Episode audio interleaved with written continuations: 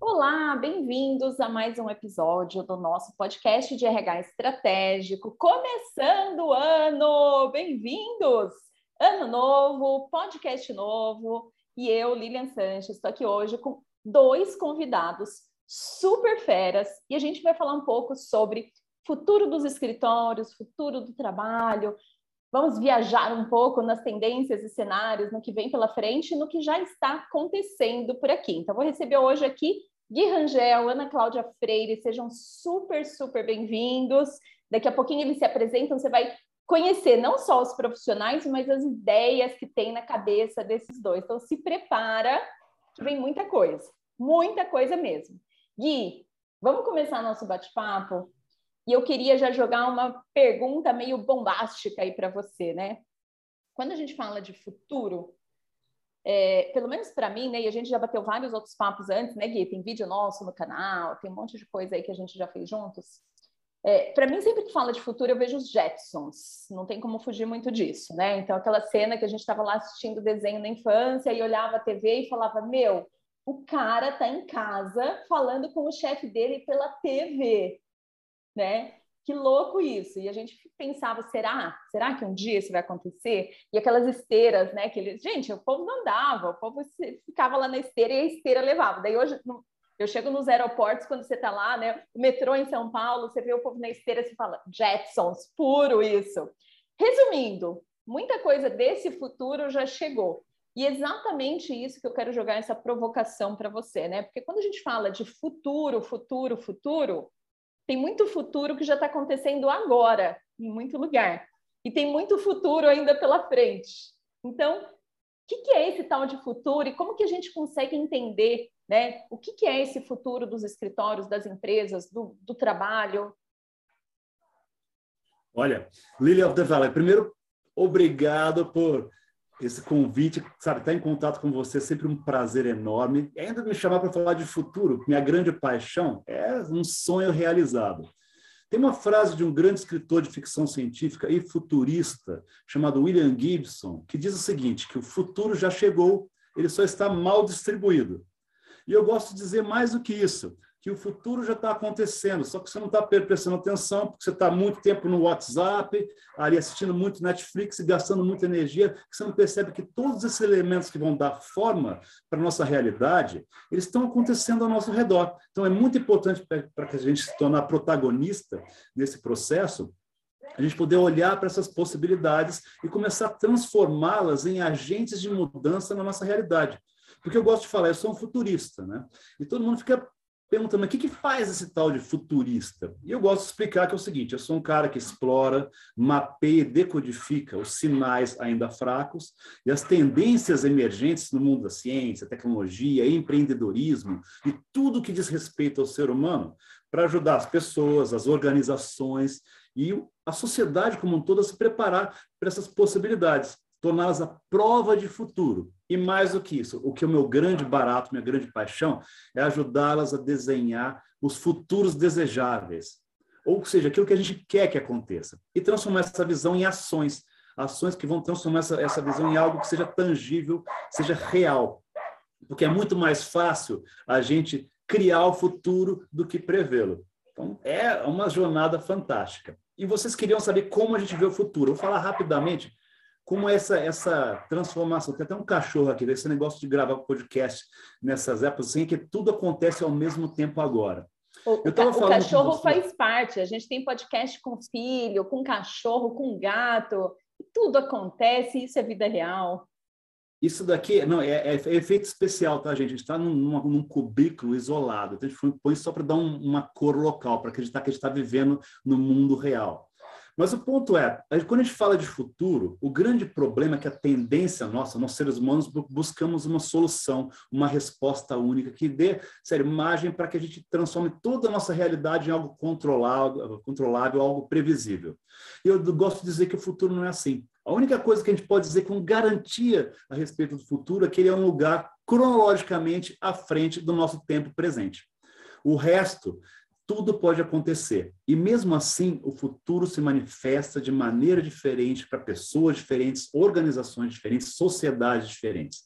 A gente estava falando sobre isso um pouquinho antes de começar o nosso podcast, e eu falei, ó, quando eu falo de futuro para um grupo de pessoas mais esclarecido, fala, Pensa no futuro. Aí a gente começa a falar, poxa, futuro o que, que é? São carros voadores, Jetsons, são é, veículos autônomos, inteligência artificial, máquinas que pensam, engenharia genética, trabalho 100% remoto, foguetes levando as pessoas para fazer turismo no espaço, ah, tudo isso acontecendo e muito mais. Esse, eu gosto de falar, esse é um tom extremo de futuro. Eu gosto de falar, são 50 tons do futuro, as muitas tonalidades do futuro. E esse está no extremo dos 50 tons do futuro.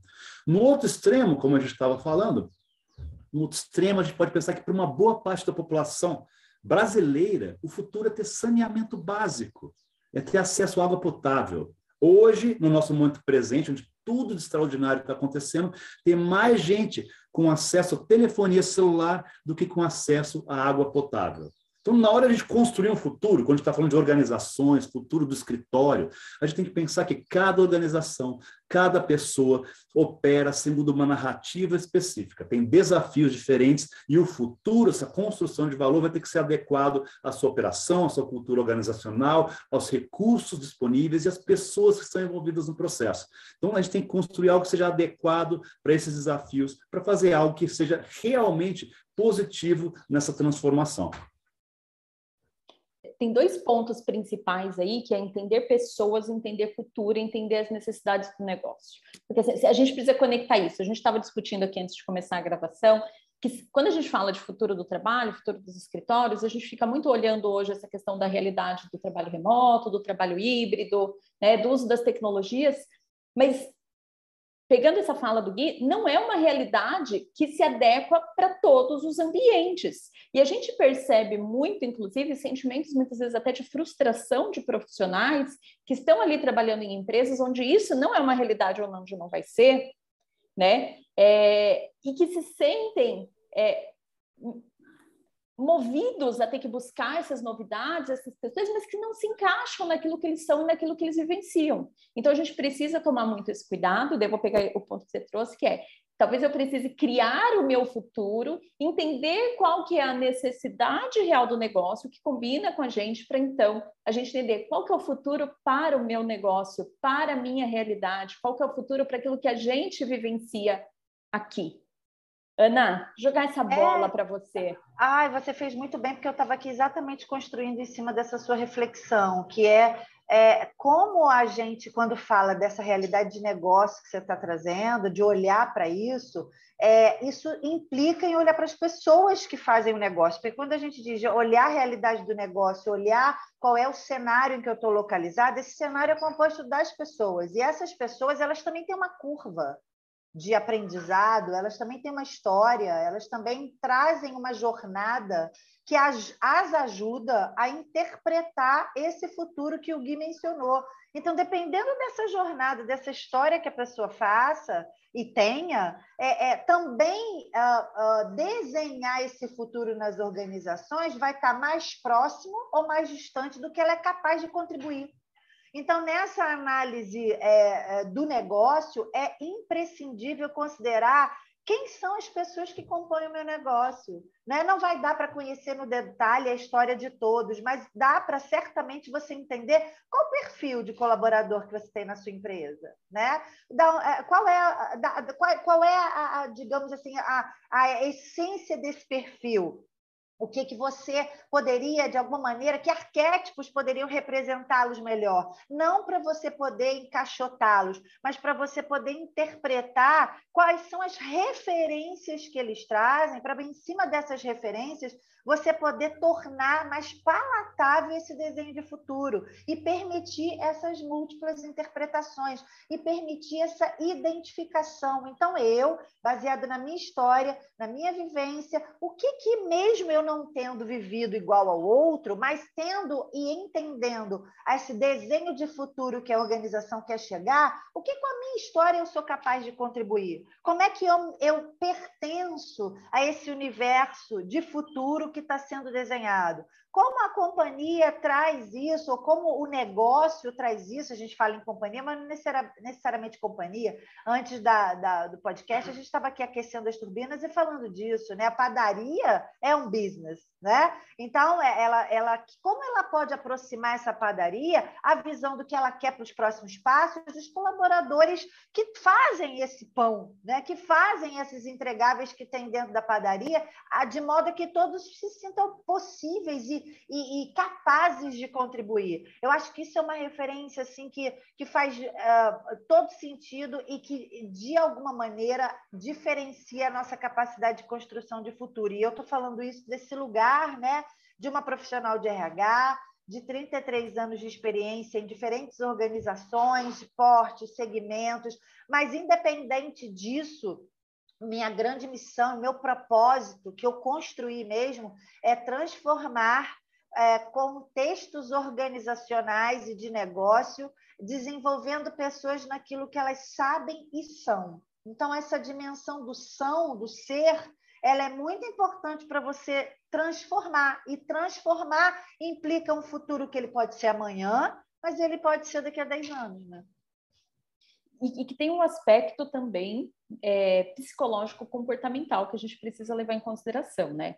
Por quê? Porque muitas vezes a gente está falando aqui de futuro, de abertura, de pensamento diferente, e a gente tem uma facilidade muito grande para se colocar dentro de caixas, a gente tem uma facilidade muito grande para seguir modelos e padrões, né? Então, os comportamentos condicionados que a gente costuma seguir, então eu fiz isso a vida inteira, por que, que eu vou mudar agora? Por que, que eu tenho que fazer isso de outro jeito? Esse negócio não vai dar certo, aquelas resistências.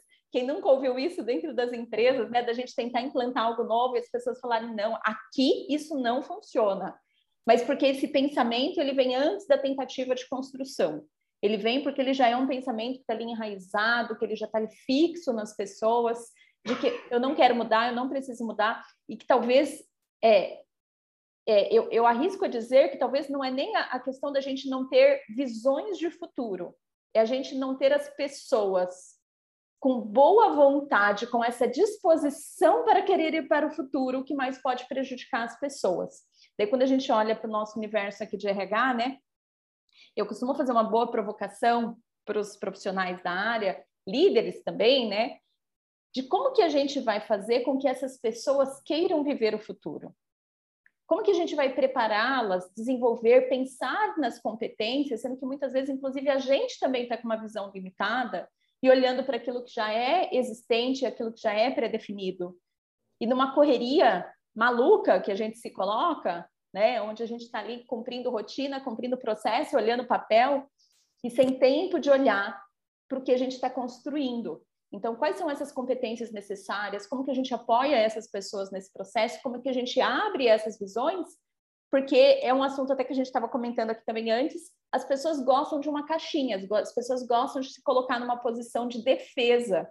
E é muito mais fácil é, eu, eu dizer que vai dar errado, é muito mais fácil eu dizer que o outro está errado, e hoje a gente vive uma cultura do cancelamento e do politicamente correto. Então é muito mais fácil eu te cancelar do que eu abrir um diálogo, uma discussão com você.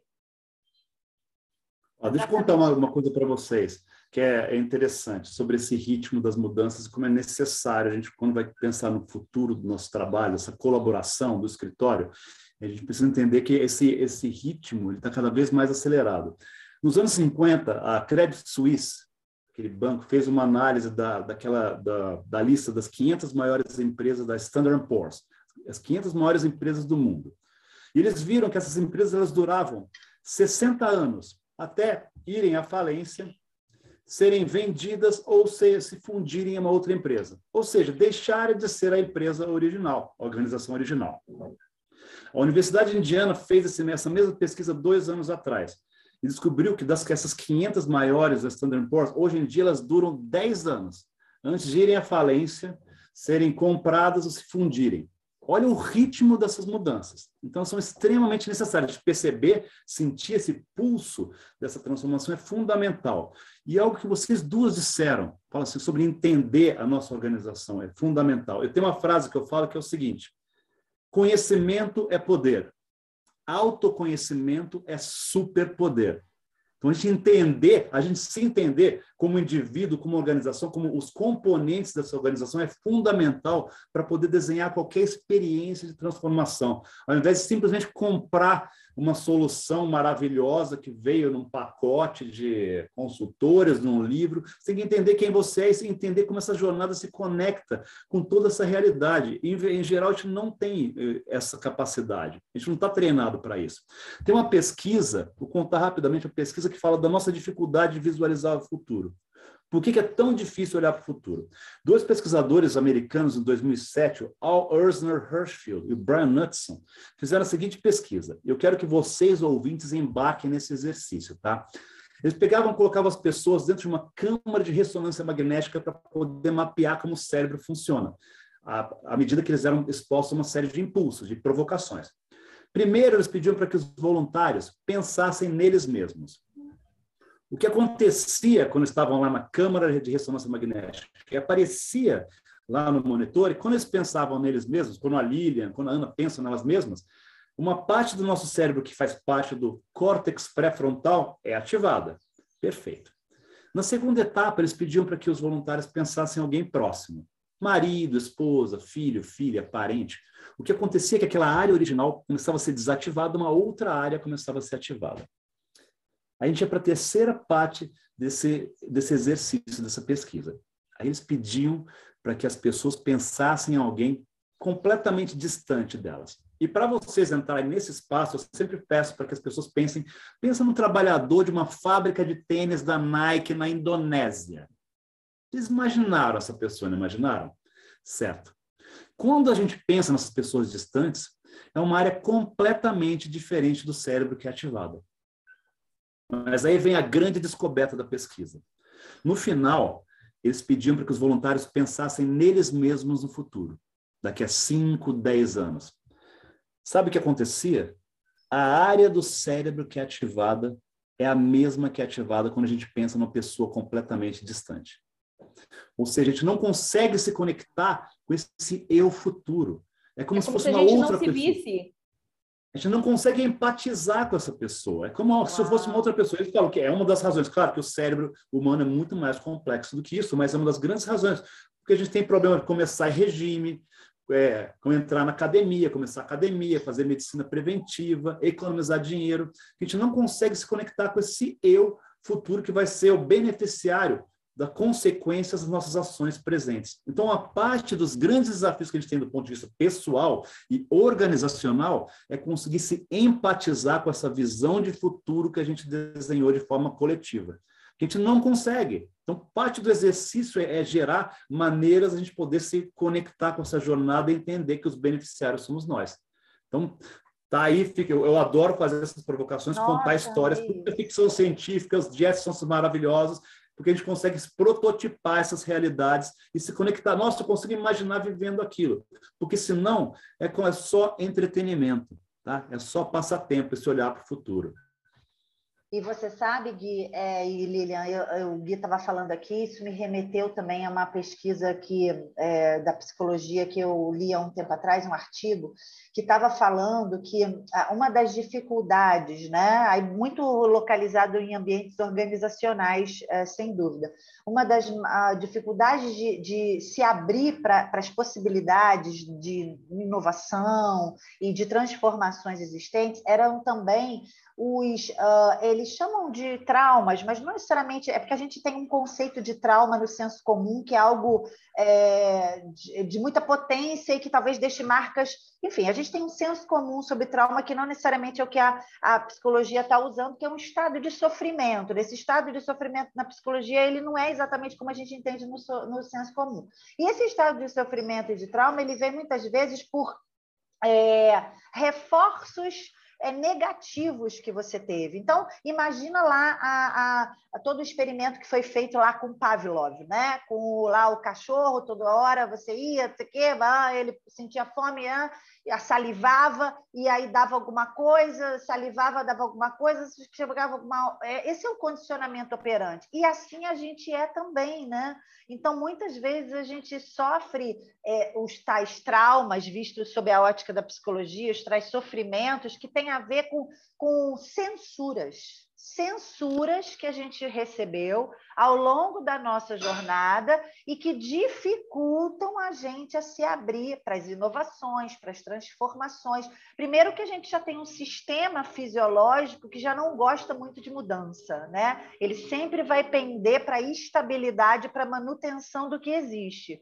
Fora isso, você ainda, se você tem vivências que elas vão é, inibir a sua ousadia, a sua audácia e vão censurar esse seu estado de modificação, de transformação, você vai carregar isso como uma referência para o seu modus operandi sempre que você for colocado à prova para poder olhar sobre possibilidades que não estão ali no seu campo de visão, ou seu, no seu espectro de possibilidade de interpretação nesse curto prazo. Aí, complementando isso que eu estou falando com o que o Gui falou, deu para mim um insight perfeito do que muitas vezes acontece com essa dificuldade de pensar nessa, nessas possibilidades de transformação, nesse escritório do futuro, nessas empresas do futuro, nessas diferentes referências de futuro que o Gui falou, né? Quer dizer, vem muito do, dessa nossa é, é, é, dessa nossa desse alimento que a gente teve, né, de ser censurado quando a gente ousou, quando a gente arriscou, quando a gente inovou, e aí vem as tais palavras. Para que, que você vai fazer isso? Né? Isso aqui, o time que está ganhando não se mexe. Então, de tanto a gente ser censurado naqueles movimentos de ir além ou ir no diferente do que a gente faz, a gente carrega isso como uma construção, como um arquétipo de pensamento sobre o que a gente pode vir a ser. Isso é muito limitante.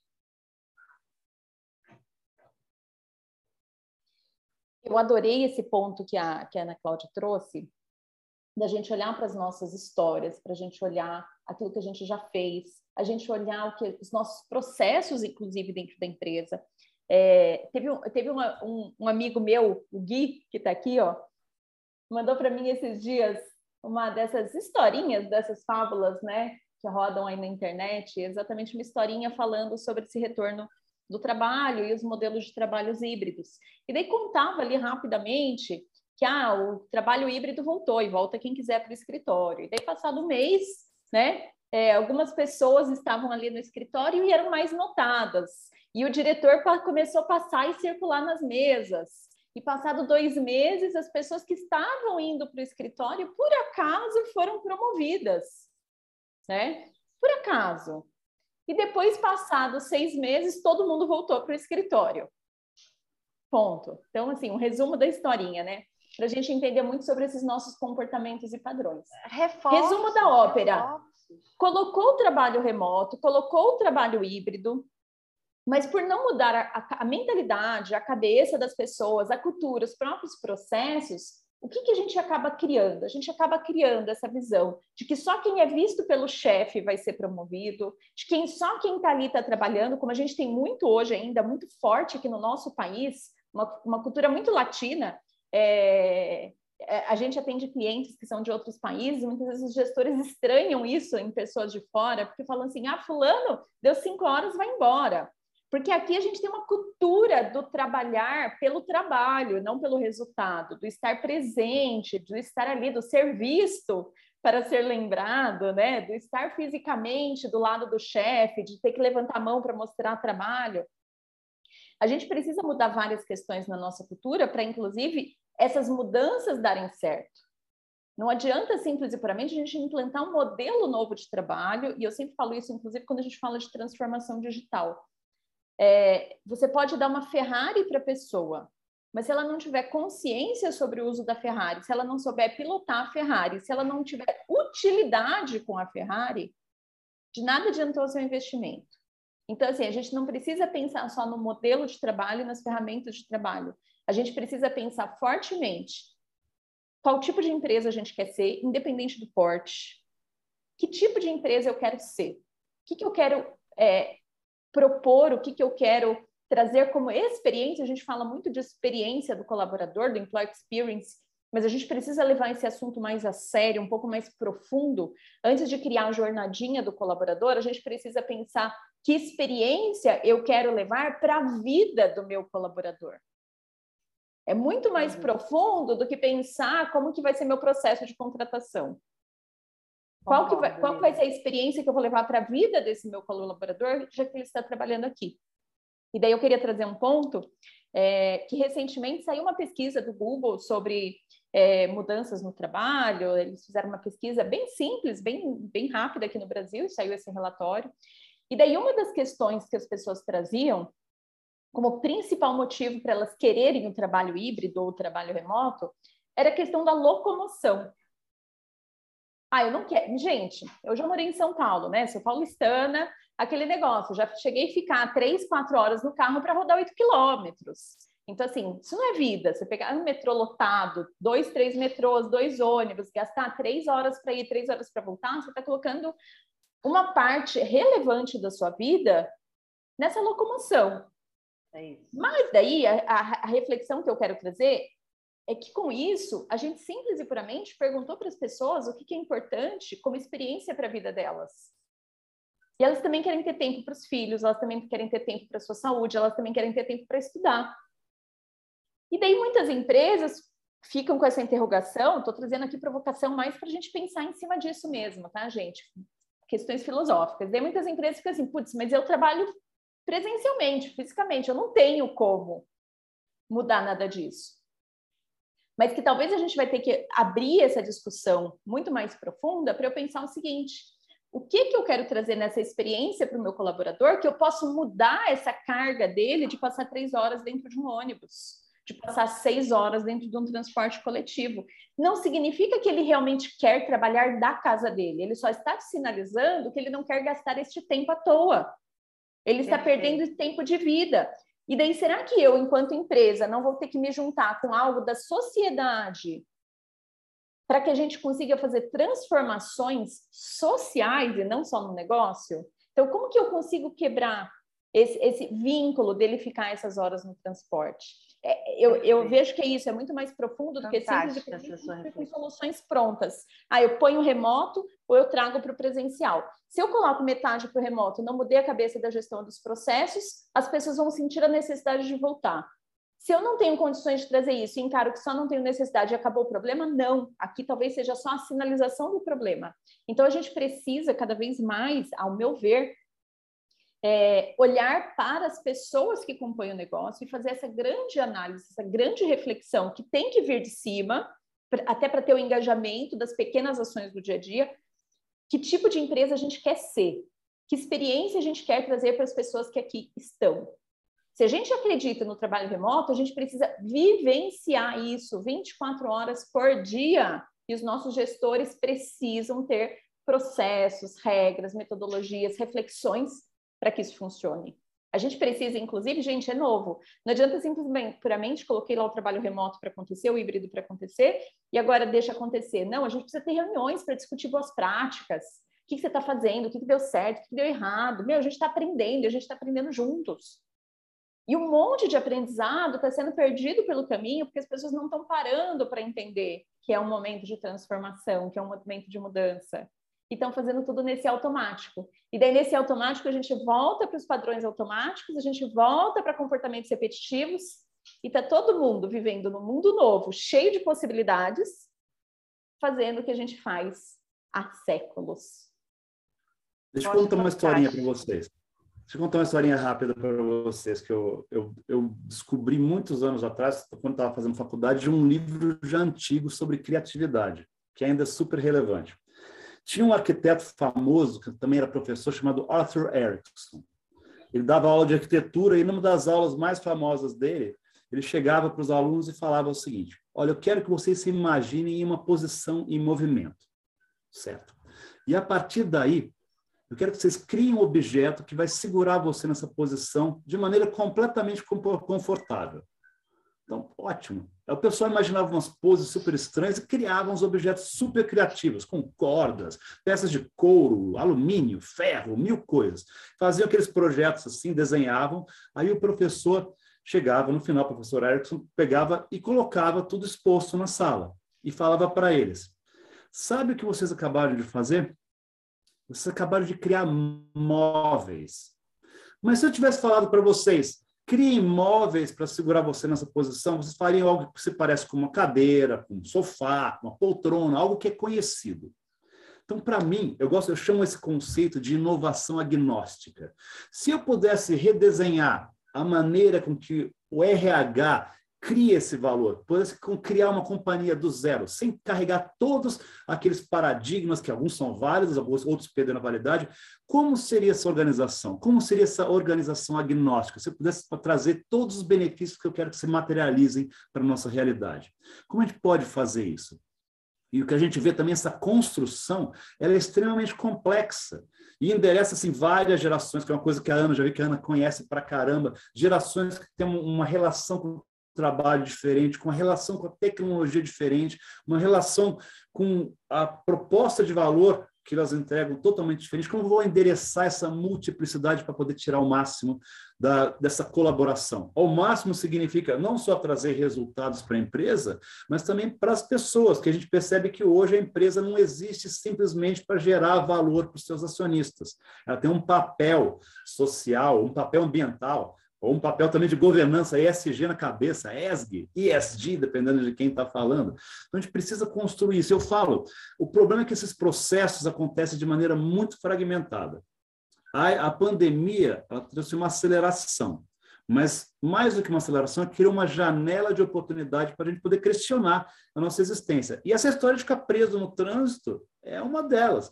Cara, se eu fico uma hora no trânsito, que é quase nada, por dia em São Paulo, indo e voltando do trabalho. A cada oito dias eu jogo um período de trabalho fora. Imagina, uma hora de, de trânsito, quando você se aposentasse aos 35 anos de emprego, você teria passado 1,7 anos da sua vida dentro de um carro. Se a gente pensar que você fica acordado 16 horas por dia, são 2,5 anos da sua vida, 24 horas por dia, 7 dias por semana dentro de um carro, ou de um ônibus, ou de um trem. Então, a gente tem que pegar e começar a repensar essas maneiras com as quais os colaboradores se conectam com a organização de uma forma muito mais holística. Não só qual vai ser, vai ser Zoom ou vai ser Teams que a gente vai usar, mas de uma forma assim completa. Eu falo que é fundamental, estava conversando sobre isso com um amigo meu da 3M outro dia, a gente criar uma nova posição, que eu chamo de Chief Work Experience Officer que é, é para mim vai ser a evolução do RH, que é alguma pessoa que, que, que, que coordena, conecta todos os aspectos da relação das pessoas com o seu trabalho. Desde escolher qual que é a cadeira específica para cada pessoa, qual tipo de luz que vai ajudar as pessoas a serem mais produtivas, o quão, o quão híbrido vai ser o trabalho, 100% remoto para o indivíduo A, até 100% presencial para o indivíduo Z, ser tudo isso, como é que os líderes têm que ser preparados para poderem ser inclusivos, para poderem endereçar de maneira equilibrada o cara que é 100% remoto, o cara que é 100% presencial e o cara que vai de forma híbrida, todos os aspectos. A gente tem que pegar e ser zelador de toda essa transformação. Que o problema do ser humano é que ele, ele tem muita dificuldade de sair da sua zona de conforto, mas ele também tem tanta dificuldade para sair da sua zona de desconforto. A gente não consegue, a gente fica preso aos modelos não consegue trazer a transformação que a gente percebe que é necessária. Por isso a gente pega e continua reproduzindo esses modelos. E lembrando sempre uma frase do Tim Cook, para quem acredita que tecnologia é a solução para tudo, o Tim Cook, que é o CEO da Apple, diz o seguinte, que a tecnologia pode fazer coisas extraordinárias. Ela só não quer fazer coisas extraordinárias. Aliás, a tecnologia não quer fazer nada. Então, cabe a nós seres humanos, essa é minha, minha leitura, atribuir sentido a todas essas transformações, porque senão elas vão ser o caos, e talvez esse caos leve a gente para uma situação melhor, talvez leve a gente para uma situação muito pior. Então, minha opção é que sejamos protagonistas nessa criação cada vez mais. Olha, você sabe, você está me dando um, é, é, um insight de novo, né? Que fantástica a sua contribuição aqui, Gui. Porque eu estou me lembrando do Edgar Schein, né? Quando ele fala de cultura, é, principalmente cultura organizacional, e ele fala aí dos, uh, dos artefatos, dos mitos, dos ritos e dos heróis. Então, é, é, muito isso que você falou. Como que a gente se desapega de uma construção de escritório, pensando de futuro, que a gente já tem, de repente, desenhada ou cristalizada, e desconstrói isso e olha como esse zelador que você está falando dessa maneira muito mais holística e completa, pensando nisso, em que quais são os artefatos, né? Como você falou, né? Quais são, é, não é simplesmente polarizar. Quais são os mitos? Quais são os ritos? Quais são os heróis que a gente fazendo um contraponto a gente pode falar ou uma correlação que esses heróis não são os heróis é, hollywoodianos, mas assim, é, é, o, é o líder da empresa, né? Aquela, ah, de alguma maneira, quem está uh, ah, conduzindo a empresa para outros patamares, quem está dando os exemplos, que é o mais importante, porque eles são o modelo de papel, eles estão passando ali as mensagens sobre o que eu acredito, eu valorizo e que a gente tem que ser ou não ser, né? O que é negociável ou não dentro dessa realidade. Então, é, me lembrou muito Shine, e, e, e, quando ele fala desses artefatos, mitos, ritos e heróis, é meio que você falou, é um grande zelador que parte do zero e, e fazendo escolhas. E esse fazer escolhas é o que você diz, sair dessa zona de desconforto também não é simples, né? Porque a tendência é patinar. Né? Como é que então o que, que eu quero? Eu saber o que, que eu quero também é muito difícil. Quais são os mitos? Quais são os ritos que eu vou valorizar dentro das organizações? Né? Como é a liderança? Essa reflexão que você propôs, que é mais ou menos o que o Shine traz na visão dele de cultura, é, é, é não é simples e, e, exige um desprendimento, um desapego muito grande com o status quo, com que muitas vezes eu não vou ter, não me sinto confortável em negociar. Até onde eu vou conseguir negociar com alguém que entrega demais, né? mas que tem um comportamento diferente das mensagens que o futuro precisa que eu manifeste dentro da cultura da organização que eu quero criar? Será que eu estou disposto a abrir mão dessa pessoa que entrega para caramba, né? aquela visão só da, orientada para performance, que tem um ótimo resultado, mas tem um behavior péssimo? O que, que eu vou valorizar? Né? Quais são as mensagens que eu vou reforçar? E é nesse sentido que aquele estudo que eu falei da, da psicologia ele traz, dessa visão de sofrimento e traumas.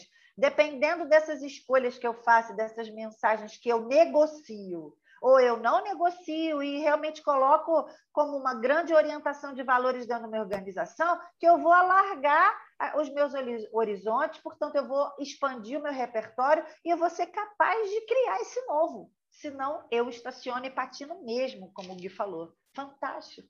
Bom, ainda, ainda bem que esse podcast vai ser gravado, porque eu quero ouvir essa fala da Ana mais umas três vezes depois. Né? Que ah, negócio foi muito inspirador. Foi muito não, sinérgico, sério, né? Me deu vocês. um insight não. aqui poderoso isso. Me levou aí a muitos debates e provocações que eu faço em mesas de CEO, de VP, né? Porque, beleza, a provocação é sempre o RH, o RH terceirização, né, Gui?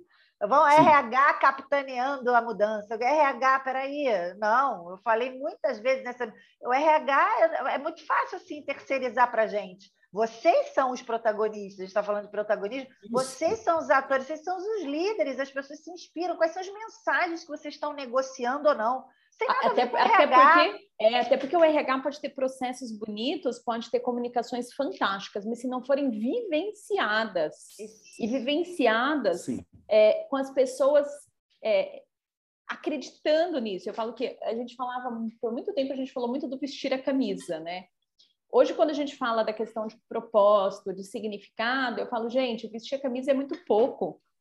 As pessoas têm que estar ali com o negócio correndo na veia, porque elas precisam realmente acreditar aquilo no fundo da sua alma para você poder fazer. Se não tiver conexão com o que você é, com o que você acredita, a sua ação, inclusive, vai soar falsa. As pessoas vão ver que você está ali fazendo, representando um papel e que você não acredita nisso de fato, que você não está vivenciando isso de fato, você só está fazendo porque veio o discurso do RH, né? Porque o RH Sim. mandou fazer. E no primeiro momento que já não tiver mais com esse estado de atenção, que já entra ali no automático, vai deixar de fazer, vai passar outra mensagem, vai, vai mudar o discurso e não vai parar de pé. A mudança não vai acontecer. A gente tem o tempo nosso aqui, então a gente já está indo para o finalzinho aqui do nosso podcast. Com certeza, esse é um daqueles episódios para a gente ouvir e reouvir e reouvir, né? Muitas vezes, que muitos insights, muitas provocações, mas fazendo que é um fechamento de muita coisa do que foi falado aqui, algumas, alguns pontos para a gente ter de atenção, né? Entender o seu negócio e as pessoas que o habitam, né? Então, no... gente, fazer benchmarking é super legal olhar o negócio do colega para pegar ideias é muito bacana, mas mergulha no teu, conheça as necessidades do teu, entende para onde que o seu negócio está indo. Daí puxando aqui o que o Gui trouxe, criar os futuros desejáveis, criar cenários, criar para onde que a gente vai, o que, que a gente quer construir, para onde que a gente quer, o que, que a gente quer fazer. Então não fica esperando o futuro chegar para ser empurrado por ele. Definam agora qual futuro a sua empresa terá daqui a um ano, daqui a dois anos, daqui a três anos, daqui a cinco anos, dez anos, enfim. É aquele momento da gente fazer reuniões, as reuniões de brainstorming, sentar, viajar, discutir, né? Mas a gente ser protagonista de fato nessas transformações.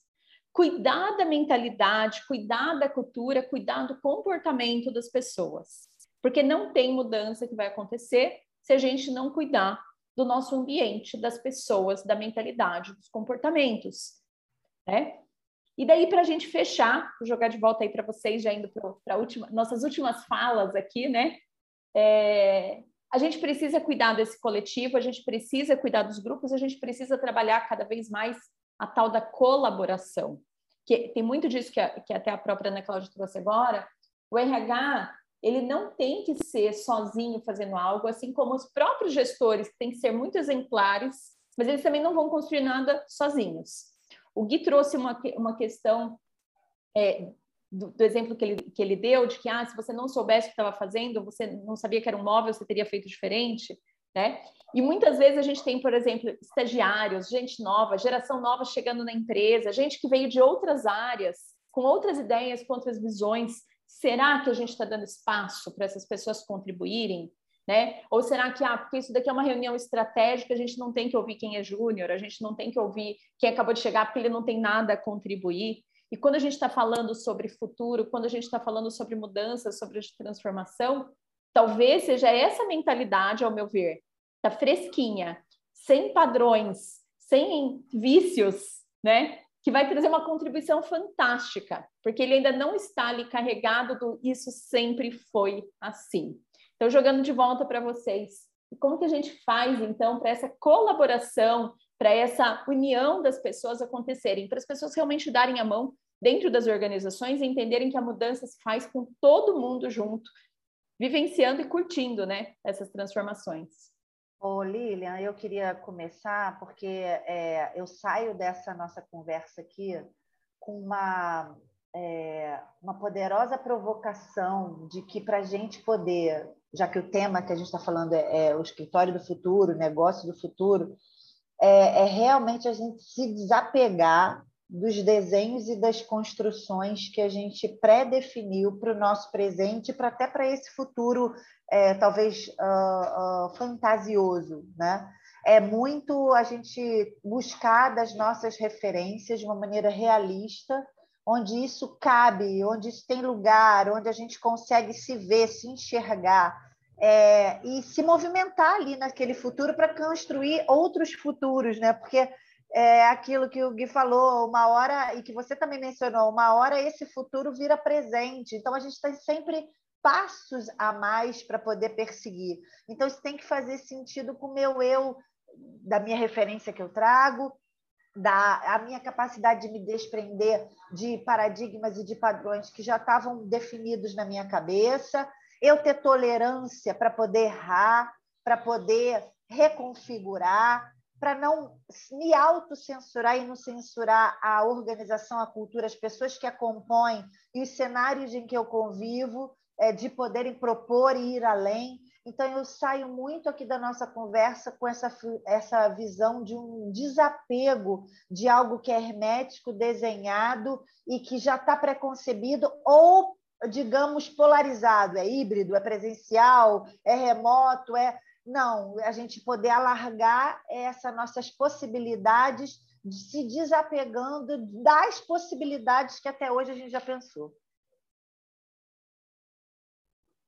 Muito bom. Deixa eu também falar um pouquinho assim da, dessa minha jornada, o que acontece. Lembra que no começo da pandemia eu estava tendo uma conversa sobre o futuro do trabalho. Assim, encontrei com o pessoal, estava discutindo um pessoal que trabalha em áreas diferentes. Bem interessante essa diferença de pontos de vista. E eu todo meninão ali falando que o futuro do trabalho era 100% remoto. Nossa, tudo pode ser resolvido. Cada vez mais. O que a gente vive hoje é a pré-história da colaboração remota. Os instrumentos que a gente tem à mão ainda são muito arcaicos. E as formas de gerenciar o nosso relacionamento usando as ferramentas ainda está muito caótica. Tudo foi feito na base do improviso. Tem um grande caminho para fazer. Mas eu estava lá todo meninão falando que o futuro é totalmente remoto. Eu estava falando com um cara que trabalha com desenvolvimento de projetos imobiliários e tem uma visão diferente. Falou, poxa, Gui, mas tem um problema. O problema é o seguinte: no trabalho remoto, quando está 100% remoto, toda forma de interação espontânea ela desaparece. O que acontece com o cara que é júnior, o estagiário, o trainee, que se alimenta desse contato fortuito com as pessoas ao seu redor? Ele vê as pessoas mais veteranas fazendo, aprende. Quando ele está tendo uma dificuldade, uma pessoa se conecta com ele, ajuda a resolver. Tem aqueles encontros espontâneos no café, ele se envolve e aprende no processo. O que, que acontece quando a gente tem uma relação de trabalho que é totalmente estruturada. Eu tenho uma reunião das 9 às 10, depois das 10 às 11, tenho que marcar uma reunião para falar com o meu sênior, com o meu gestor, tudo é controlado. Então, o que a gente percebe é que a gente tem um monte de dificuldades que têm que ser endereçadas na hora de construir essa nova realidade. O futuro não tem uma bala de prata que vai resolver a vida de todo mundo. Tem diferentes soluções para diferentes pessoas, organizações e para diferentes realidades. Então, a gente precisa muito olhar para isso. Mas a gente tem uma grande dificuldade que, dentro desse processo de construção do conhecimento, tem algo que eu chamo de a síndrome da saciedade da informação que a gente pega, senta, lê o livro maravilhoso, vê a, a, a palestra na HSM, no, no, congresso, não sei o quê, você sai maravilhado, nossa, e aquilo te deixa saciado. Você não gera transformação. Poxa, legal, nossa, li o livro, vi o cara falando, assisti a palestra, ouvi o podcast, joia. Gente, se isso não gerar nenhuma transformação, não vai dar em nada. Eu falo então que informação que não gera transformação é só entretenimento. Então, nossa grande obrigação de toda reflexão, toda oportunidade, é a gente trazer algo para a nossa realidade, para a gente deixar de ser observador desse futuro que está tomando forma e a gente passa a ser agente na criação da realidade onde a gente quer viver, dessa criação do futuro desejável. Que eu posso garantir para vocês que a única maneira de não ficar obsoleto é criando o futuro. E se eu pudesse fechar, eu até falei outro dia numa palestra que eu fiquei inspirado, falei, cara, é isso. Mas se eu pudesse fechar com uma reflexão, não vou usar as palavras de Gui Rangel. Vou roubar as palavras do maluco beleza, o grande Raul Seixas, e falar para vocês, meus ouvintes, minhas amigas, que eu prefiro ser essa metamorfose ambulante do que ter aquela velha opinião formada sobre tudo. E assim, né, com frases filosóficas de Gui Rangel e Raul Seixas, a gente se despede aqui desse nosso podcast. Espero que vocês tenham gostado, assim como para a gente foi super prazeroso, gostoso, produtivo e enriquecedor estar tá aqui gravando esse conteúdo para vocês. Até uma próxima. Obrigada, Ana Cláudia. Obrigada, Gui. Eu que agradeço a oportunidade de estar aqui. Nossa, fantástico. Demais, adorei, gente. Obrigado. Foi pouco, foi muito rápido.